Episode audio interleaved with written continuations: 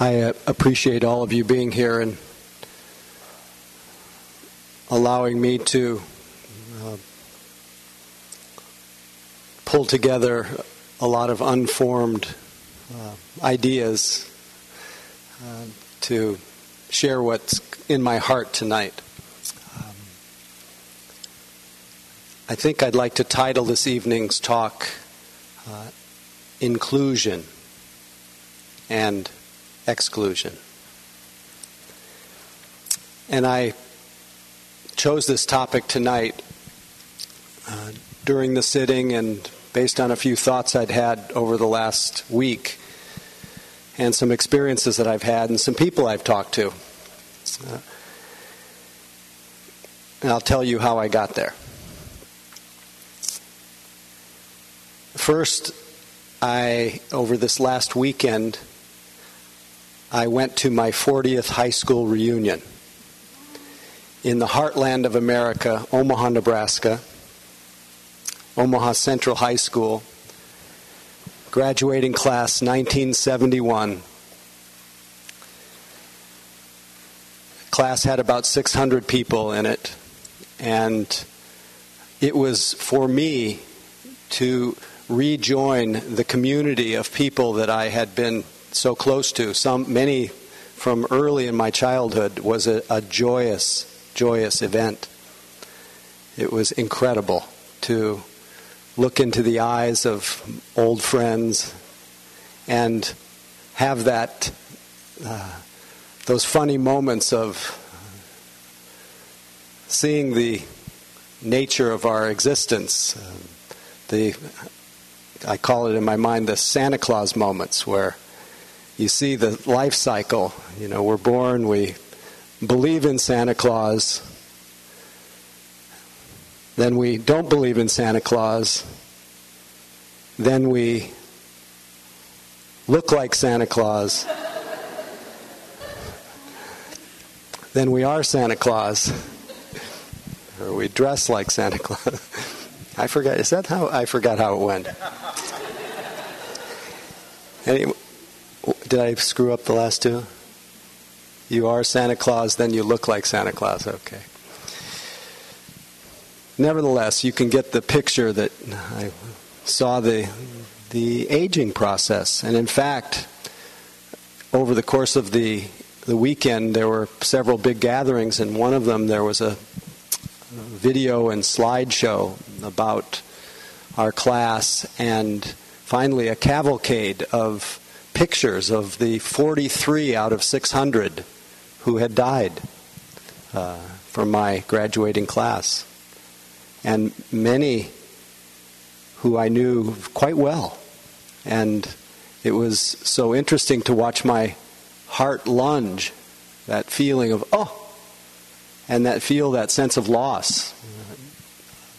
People I may not have thought about in a long time, but just beginning to feel that connection again, and a lot the reality of sickness in many cases, old age, aging I should say, and death. And I know some died in accidents, but it was quite poignant in that way. So it was joyous and it was sad and poignant all at the same time, and something all of us face in our life, the reality of change and loss, and the reality of aging. And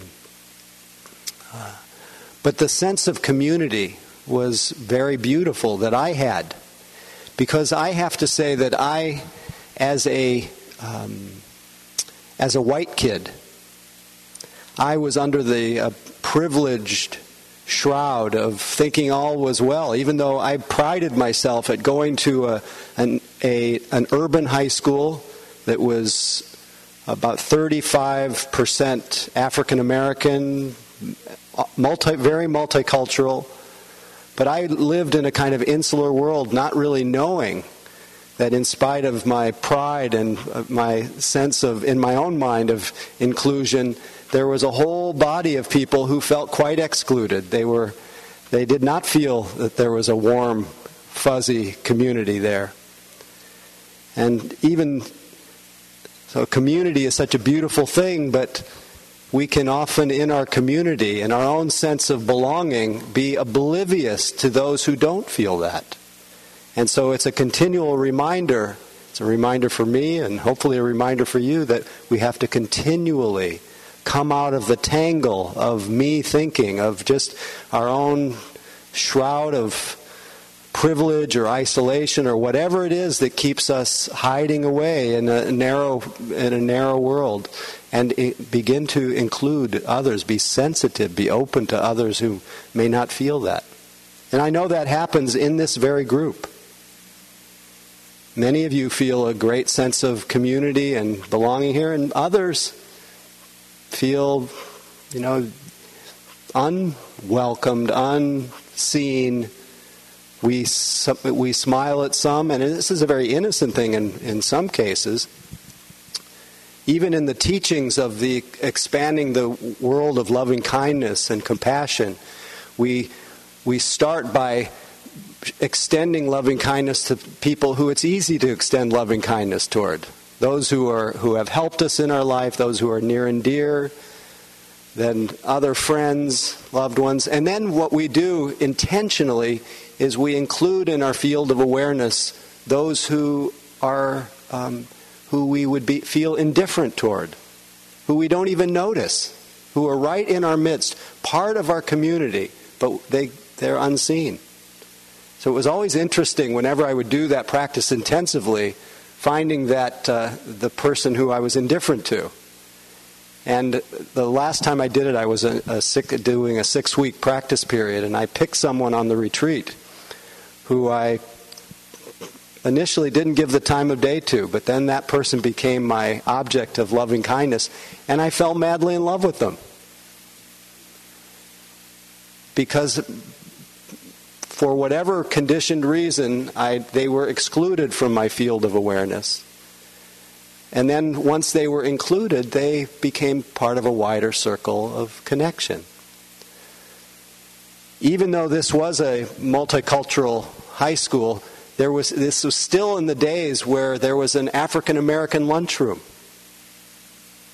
Not because it was institutional, it was more of that de facto. It was each group chose that. But some did it very consciously, the ones who felt excluded, and the others did it obliviously. When they mentioned that fact at the high school reunion, initially I didn't remember it. And that was part of the shroud of my own shroud of privilege. Because I never had to think about being a person of color or a minority. I was in the majority, so I was oblivious. And this is... So if you are a person, if you're a white person in this culture, it's good that you remember that you're shrouded, whether you think so or not. You may have the biggest heart in the world, but you may not even know the extent of your privilege, the extent of your exclusion, until you consider what it's like for people who don't feel included. We expand our field of loving kindness then to include those who we have a difficult time with. And it's amazing how we can make a snap conclusion. We've had one experience or another experience with somebody, and due to the innocent way that we react with aversion to the unpleasant, that unpleasant, unfelt, and unexamined often spreads out, often widens out into a case for the prosecution in our minds, or a case of disconnect, a case of turning away from. And then there are people who we at one point may have been quite friendly toward, and then all of a sudden we're we don't even notice them. Or we're unkind to them. So with our ill will, with our indifference, with our shroud of blindness, we have to continually remind ourselves that we don't exist ourselves alone apart from each other. And a real community, a real sense of Sangha, worldwide Sangha, immediate Sangha, a real sense of Sangha is inclusive. It excludes no one. Because if it excludes anyone, it means that there is the presence of greed, hatred, or ignorance. There's some delusion there. Coincidentally, after this poignant experience of being at my high school reunion and just reflecting a lot on the beauty of community and the obliviousness in which we exclude from our community, from our hearts, from our minds, I came home and in a small little conversation with my daughter, I found out that she was experiencing on the playground her friends regularly pairing off with each other and telling her, and I know that this happens to other kids, but telling her that she should go play with someone else. And this, I know this is, today in the schools, there is a lot of conversation about exclusion and inclusion. It's a big thing now in schools, social inclusion. There's usually a whole department in schools. But our nature, it just reminds us that our nature, because of our conditioning, is to become narrow, become fixated, become selectively affectionate, selectively open in little ways. I don't want to make it sound too esoteric, but our tendency is to narrow and to connect with the ones we like and begin in either overt or not so overt ways, excluding those who don't fit our ideas of how we think people should be, our views and opinions, they don't either look like us, act like us, whatever it is. And you can see the beginnings of this in the playground with my daughter. And very quickly I could see that she was starting to feel diminished by that exclusion. And I'm sure there are many people in this room that have had wounds from that. Very severe trauma in some cases to wounding. And the problem is that when we have those wounds, in our innocence, we often don't know how to stay connected to ourselves. We innocently in many cases abandon ourselves, and let ourselves be defined by whether we're included or excluded, and that further increases our sense of isolation. Can any of you relate to that? And so we began the process of reading to our daughter the book, Stand Up for Yourself. To not let anyone dictate your worth, to develop a kind of personal power, not a kind of aggression, not a harshness, but with all the love in your heart, the understanding that no one can bail you out. You've got to bail yourself out. You've got to learn to work with it.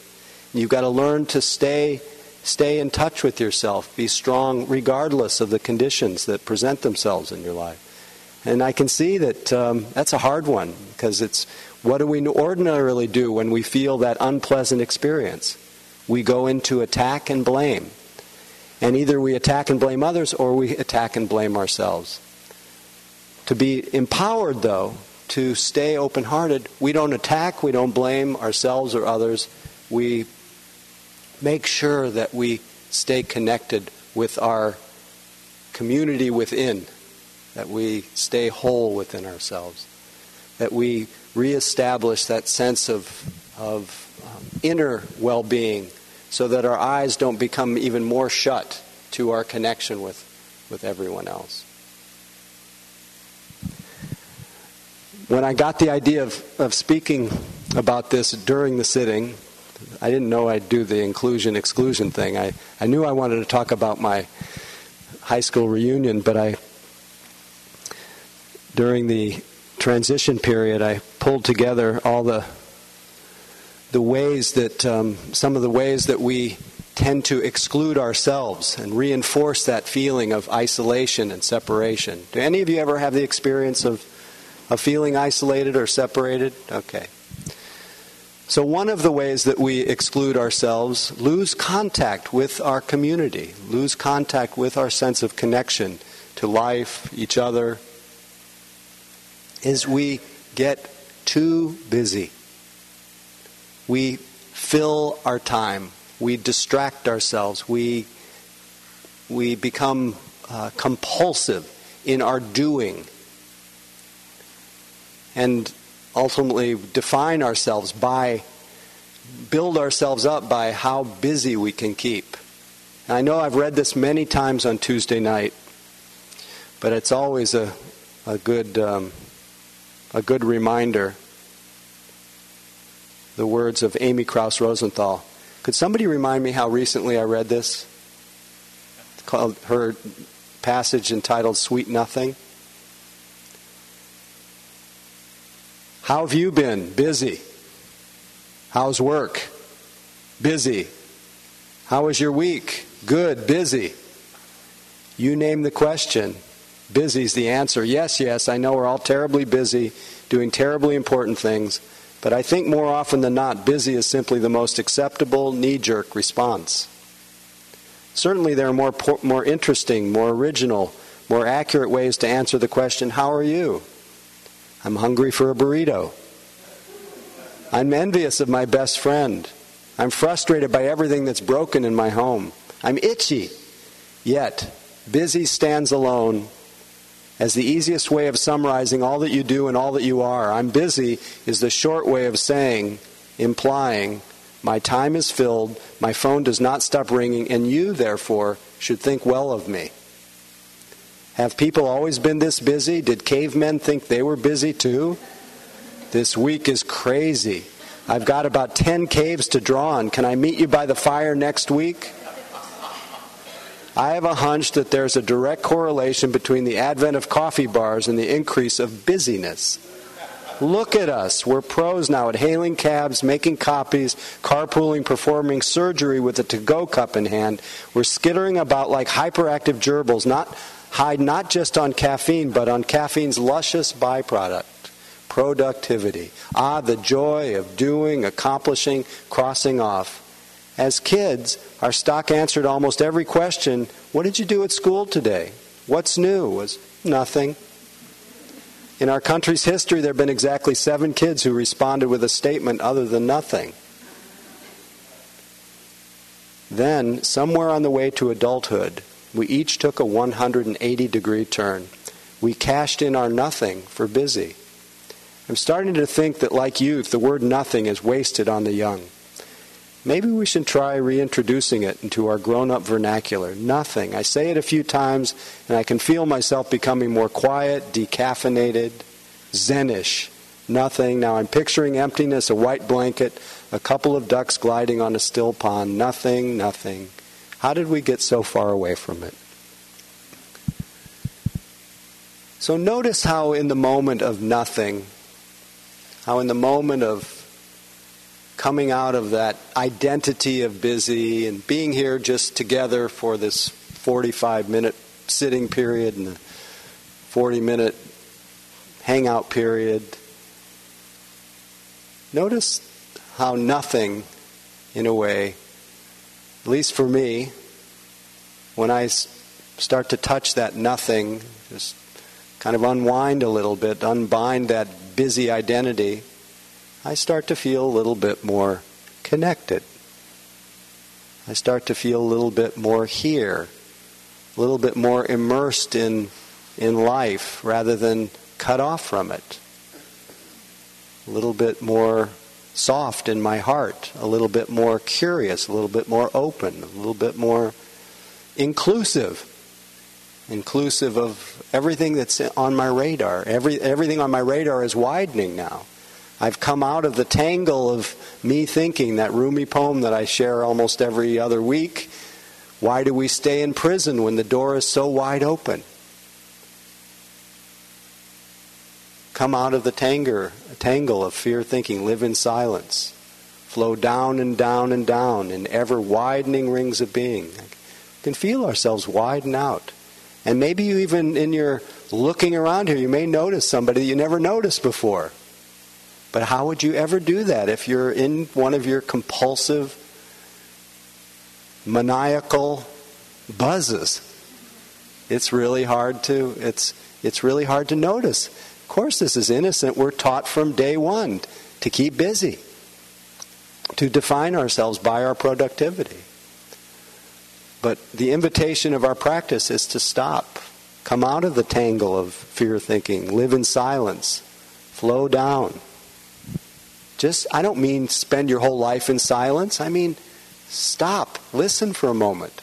There's silence pervading the loudest noise on this earth. There is silence. It is the substratum of everything. It's the sound of silence. It's the ekankar. It's the sound current. It's emptiness that includes everything. Easy to miss. But one of the ways that we stay in a very narrow, exclusive world, especially the exclusive world of our own internal drama, is we become easily preoccupied with wanting to be special, wanting to be above, at least equal to, and definitely not below others. Or we want to make others at least equal to or below us. And this is a preoccupation. And so a lot of our narrowing of our field of inclusiveness comes from the innocent tendency to get caught in the measuring or comparing mind. And we tend to just spin out this world of trying to be special, and in that way reinforcing the sense of existing separately and independently. Like the Kabir poem that I often share, he says, "Friend, please tell me what I can do about this world I hold to and keep spinning out. I gave up sewn clothes, I wore a robe, but I noticed one day that the cloth was well woven. So I bought some burlap, but I still throw it elegantly over my shoulder. I pulled back my sexual longings, and now I discover I'm angry a lot. I gave up rage, and now I notice I'm greedy all day. I worked hard at dissolving the greed, and now I'm proud of myself." When the mind wants to break its link with the world, it still holds on to one thing, that Sakaya Ditti, that personality view that we tend to devote so many mind moments to. And unfortunately, that Sakaya Ditti, that self-view, is just a view. It truly describes someone who does not exist. I don't mean that you don't exist. I mean the virtual version of ourselves is just a very insulting approximation of reality. Never enough. Always in a state of becoming, always in a state of some dissatisfaction or other. This version of you is one of the great sources of exclusion, and one of the greatest sources of missing the grandness of your own nature, which includes everyone here, everyone, everything, everywhere. So easy to miss that open secret that you, in your basic nature, in your deepest nature, are so wide you could never even put words to it. And interestingly enough, if you really attend to your individuality, take care of your heart, stand up for yourself, really do the things that really it takes to live a life, and to live a life well, and to love well, and to work well, and all that. Really deal with life, not just think about it, not just imagine yourself, but deal with it. Your individuality, your autonomy becomes the great source of connection. That's what creates that opportunity to really feel a part of something, is when we really stand up for ourselves, we really show up. And we don't let anyone in our minds We don't let our own, we don't let anyone externally in our minds, and we don't let anyone internally in our minds define our worth or zap our power, our strength. We are empowered by our immediacy and our presence, and the light that comes through our eyes and the tenderness that flows from our hearts. And there's not one person here that doesn't have that. And so that's what we need to look at in each other. We really need to see that everyone here has a good heart. I don't mean good versus bad. We all have what Trungpa Rinpoche called basic goodness. Not good versus bad, but just the fundamental okayness of our existence. But our their virtual version of ourselves and others is so demonizing, demeaning, belittling, critical, that it just creates an imaginary world of self and other that is so distorted. And we can begin right now just seeing beyond all these ideas and starting to not put anybody out of our heart. Here, in this room, not just out there.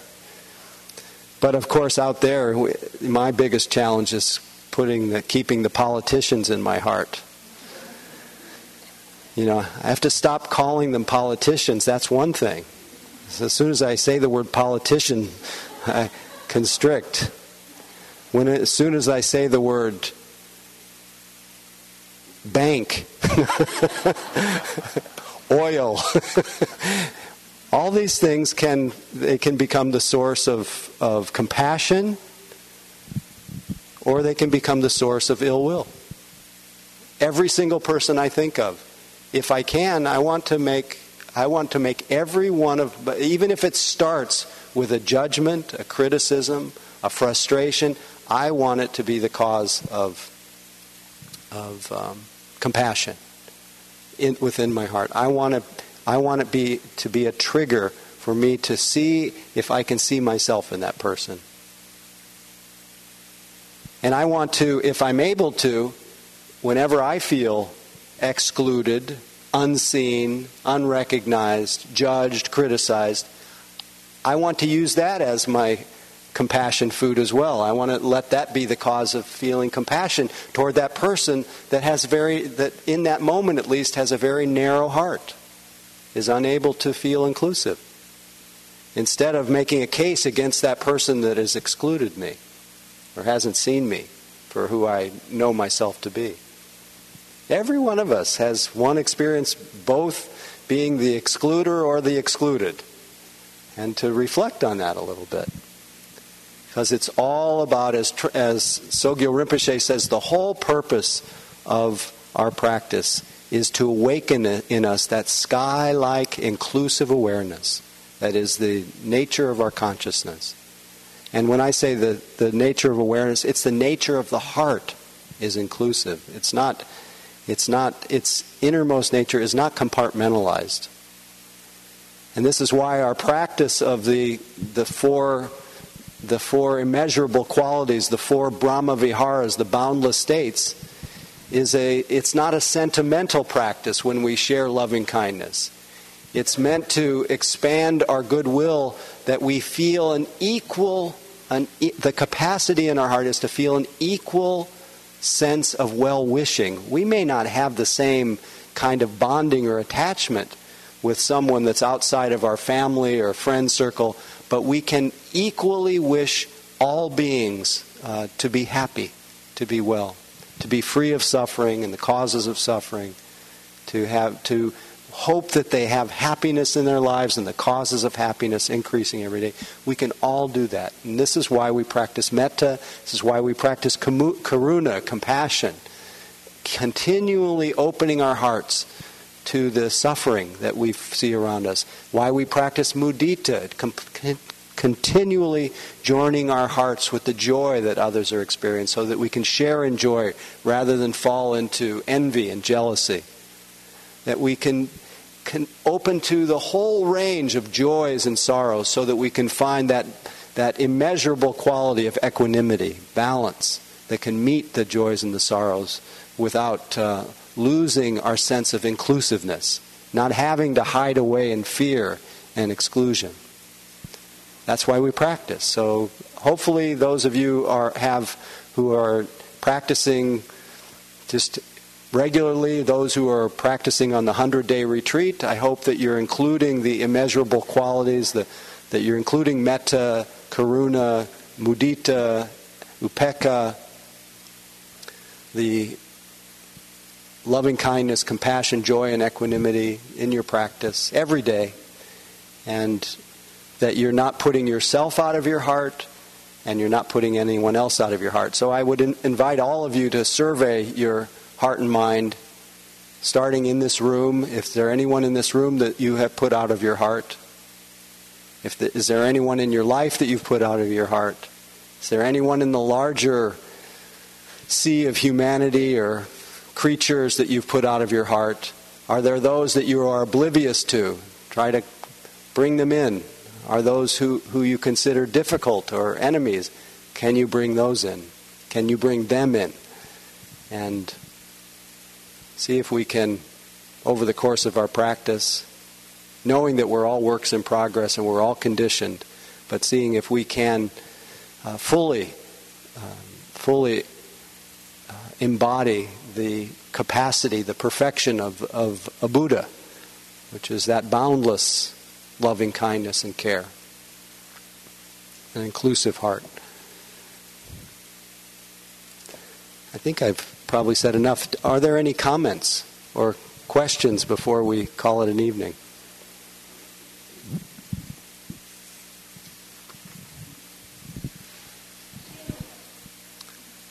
She? Oh, Shana.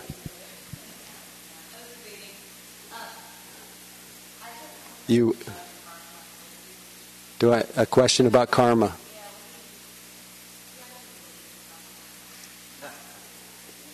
It's not something. The question is that, do I believe in karma? I guess before I answer a question like that, I'm wondering where your question comes from. What moves you to ask that question? Specifically, real in your own life.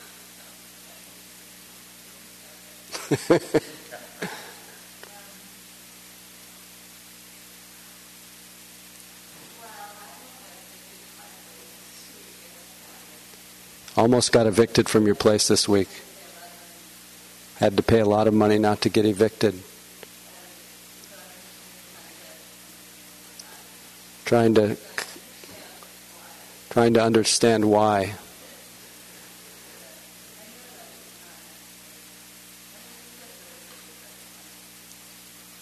Yeah, I don't usually think of karma as you must have done something in a past life that brought you this. That's not something that's really knowable.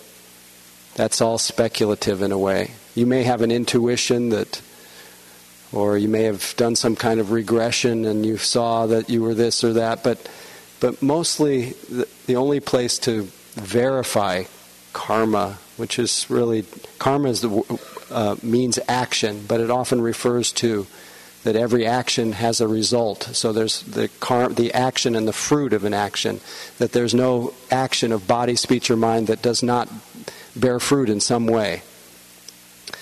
I think the only way to verify that is to watch what happens in your life. Watch what happens when your thoughts incline in a particular direction, like negativity. You're likely to see a fruit of that. What happens when your thoughts frequently dwell upon love and kindness? You see if there's a fruit to that. See what happens when you practice greed, selfishness, what happens when you practice generosity.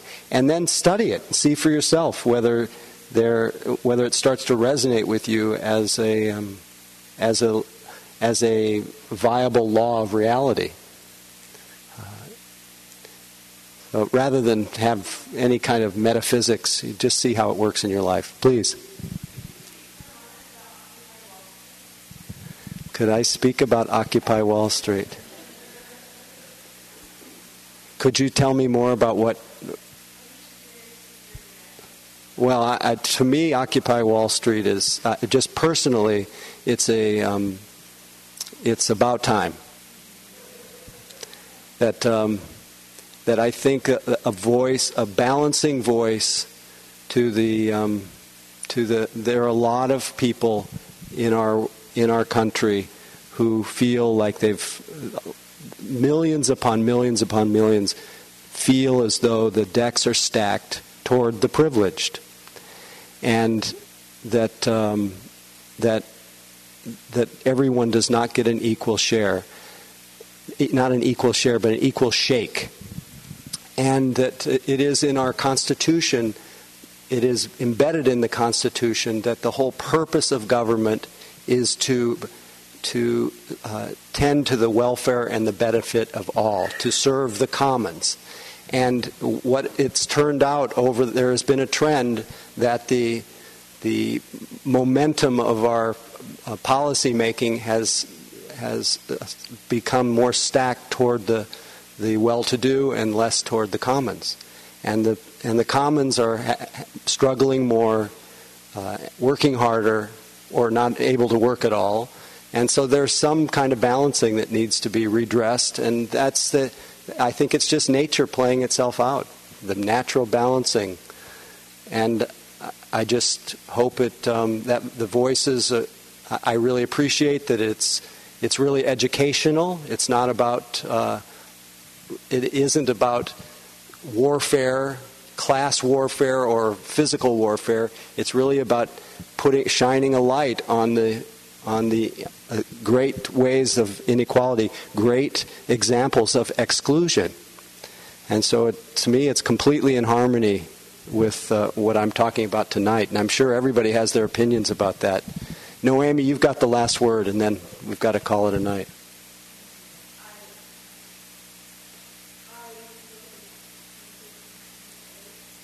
You feel excluded in many ways.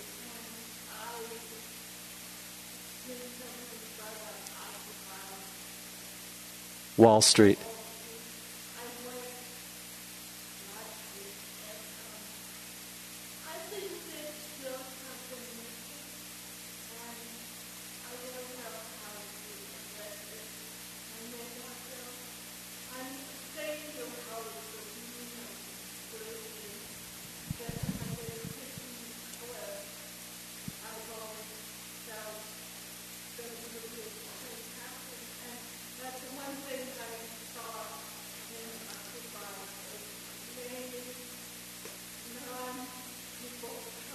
Mainly non-people of color in Occupy.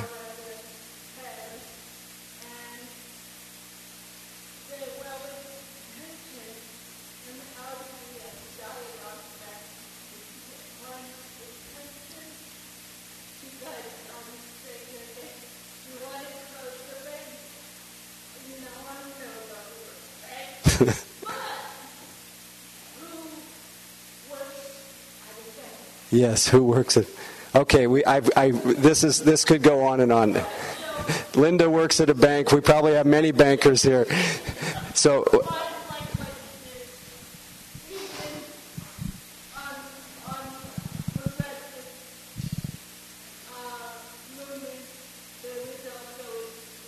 there is exclusion in progressive movements as well. Yeah, I don't see this as a progressive movement, though. I see this as including police, firefighters, nurses, teachers. It's everyone, and it includes bank workers as well.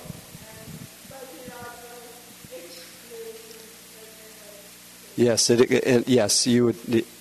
That's another conversation. But I appreciate you naming that even that movement excludes people.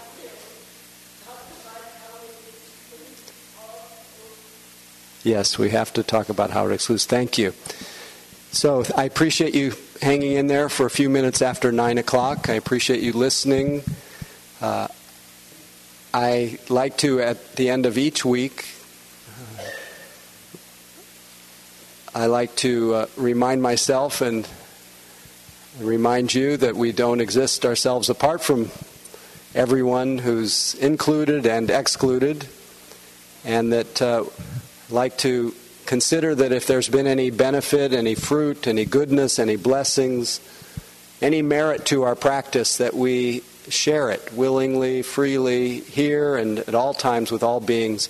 And at least tonight, share the blessings of our practice with a deep wish from the bottom of our heart that all beings can find happiness and peace in their lives and the causes of happiness and peace. That all beings can be free of suffering and the causes of suffering. That all beings can know that sacred happiness that is beyond conditions, doesn't depend on whether things work out or not. That sacred happiness that is without sorrow. And the deep wish that all beings realize the boundless equanimity and serenity, able to meet the joys and sorrows with less reactivity. And a deep wish that our practice today and every day be dedicated to the welfare and benefit of all. May all beings be free.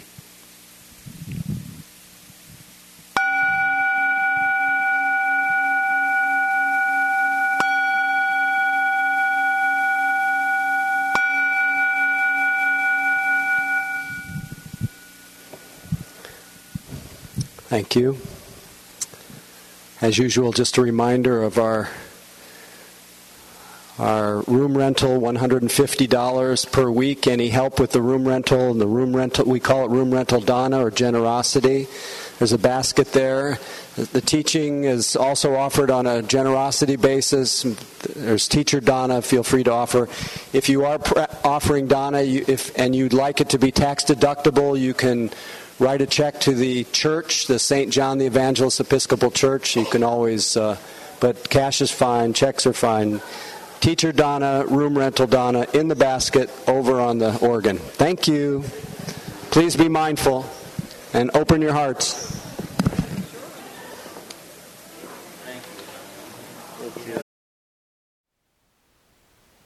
Thank you for listening. To learn how you can support the teachers and Dharma Seed, please visit dharmaseed.org/donate.